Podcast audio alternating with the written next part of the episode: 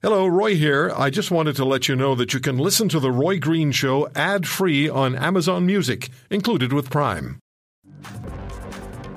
Following Thursday's Conservative Party leadership debate and the accusations that candidates leveled at each other, differences within the Conservative Party of Canada, as well as animosities among leadership candidates, appeared increasingly to be going public.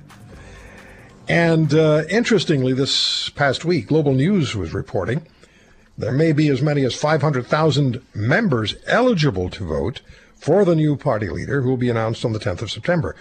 Last time in uh, 2020, it was 249,000 members. Now, uh, we could be at 500,000. What disappointed me as far as this uh, debate was concerned was that the the leadership aspirants, the candidates, had a lot to say to each other. They were challenging one another. And yet the moderators kept saying, rebuttals to come. Hang on, don't rebut now, you can rebut later. What happens is the flow is interrupted, the conversation comes to a halt. When you get back to the rebuttal, whenever that happens to be, you almost don't remember what the point was that you were making because you're so engaged and involved. One of the more interesting exchanges was between Dr. Leslyn Lewis and Pierre Poilievre. And Dr. Lewis joins us on the program now. Dr. Lewis, thank you for taking the time. How did you assess that debate? Well, I assessed it from my perspective, which I thought that I did very well. I executed my position and I was able to call out people that I didn't feel were being forthright with their position. Okay, so there are clear differences, clear among candidates, and, and that became very evident. There was much challenging going on, and you certainly challenged the perceived frontrunner, Pierre Poilievre. Where does Mr. Poilievre fail as far as you're concerned? Let me ask you that first. Well, I, I think it's very important that people, that candidates are upfront with what their positions are.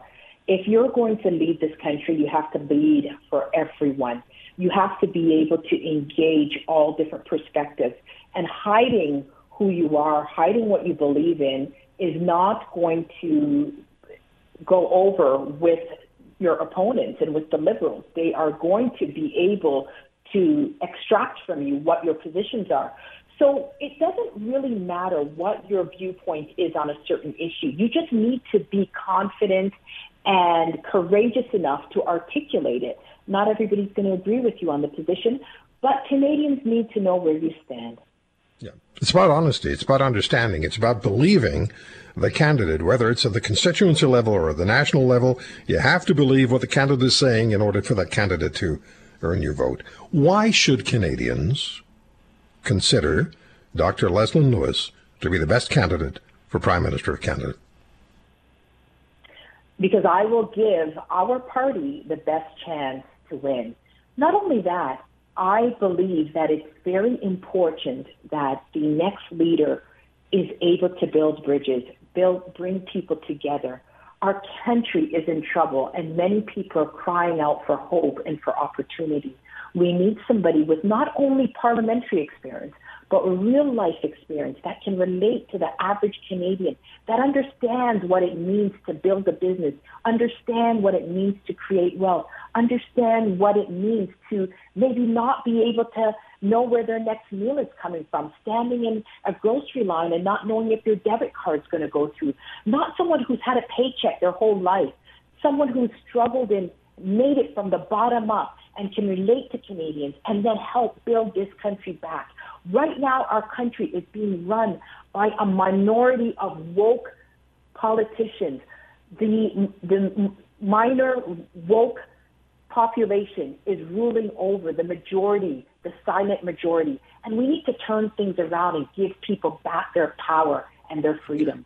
Dr. Lewis, there is a perceived divide, probably a real divide, among conservatives. Um, within the Conservative Party, social conservatives, others who decide to define themselves as not being social conservatives. conservatives. There's a divide on uh, abortion and, and, and, and gay marriage. As we watch the party evolve, would you speak to that, please? How do Canadians, and you talk about uh, needing to understand that, that you're the person who can bring the country together. Can you bring the party together? Well, I think it's important that, we, first of all, we recognize that every voice is important. And we have, our party is a microcosm of society. So we have divergent voices. We're not a groupthink party. And so when we celebrate the various voices and we, we allow them to shine, I think it will build a very strong, united party. With respect to the divergent perspectives, yes, I'm defined as a, as a social conservative.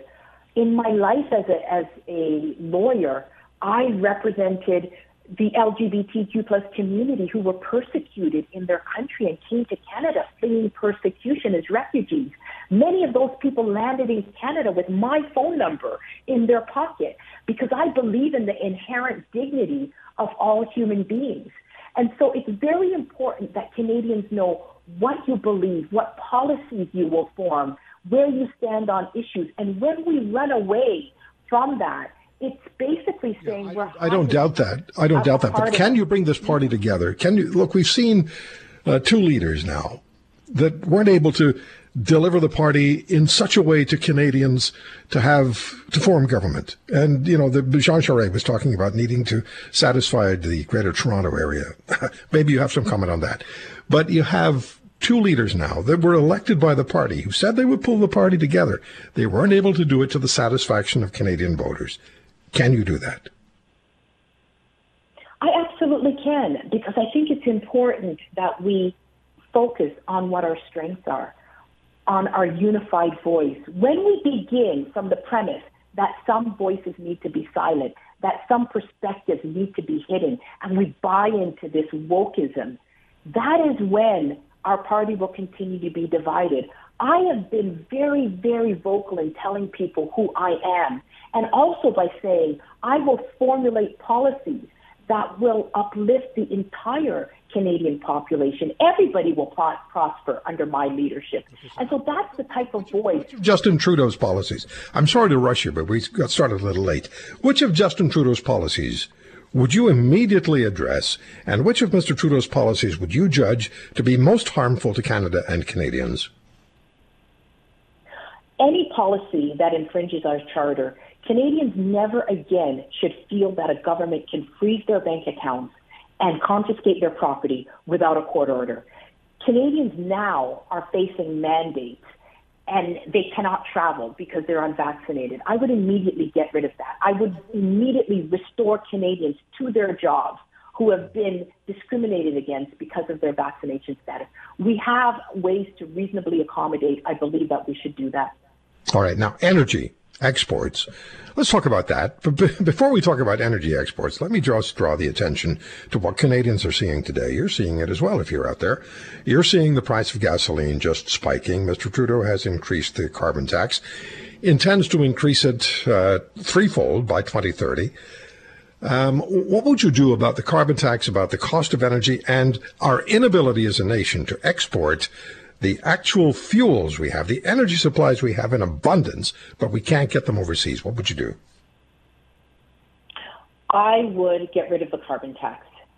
There are more efficient ways to protect our environment without burdening average Canadians, heating their homes, filling up their gas tanks. I would repeal Bill C-48, Bill C-69, and allow Canadian energy to thrive. We have the third largest accessible oil reserves on the planet. We have the most ethical and environmentally friendly standards. We should be able to get our LNG to market, offset the 40% dependency of Europe on Russian oil, and enrich our country. We need to bring our supply chains home, not only in the area of oil and gas, but in food, in industry. We need to start producing more in Canada and bring down the cost of living for everyone. Okay, very much so. The truth. Let me ask you one more question. In the time that we have left, Mr. Charest pointed several times to the Greater Toronto Area, the GTA, and pointed to the failure of the Conservative Party of Canada to gain a, even a, a nominal number of seats in last year's election. I think it was four seats out of what, 54, 55? And he talked about needing to be able to generate that kind of return from the GTA.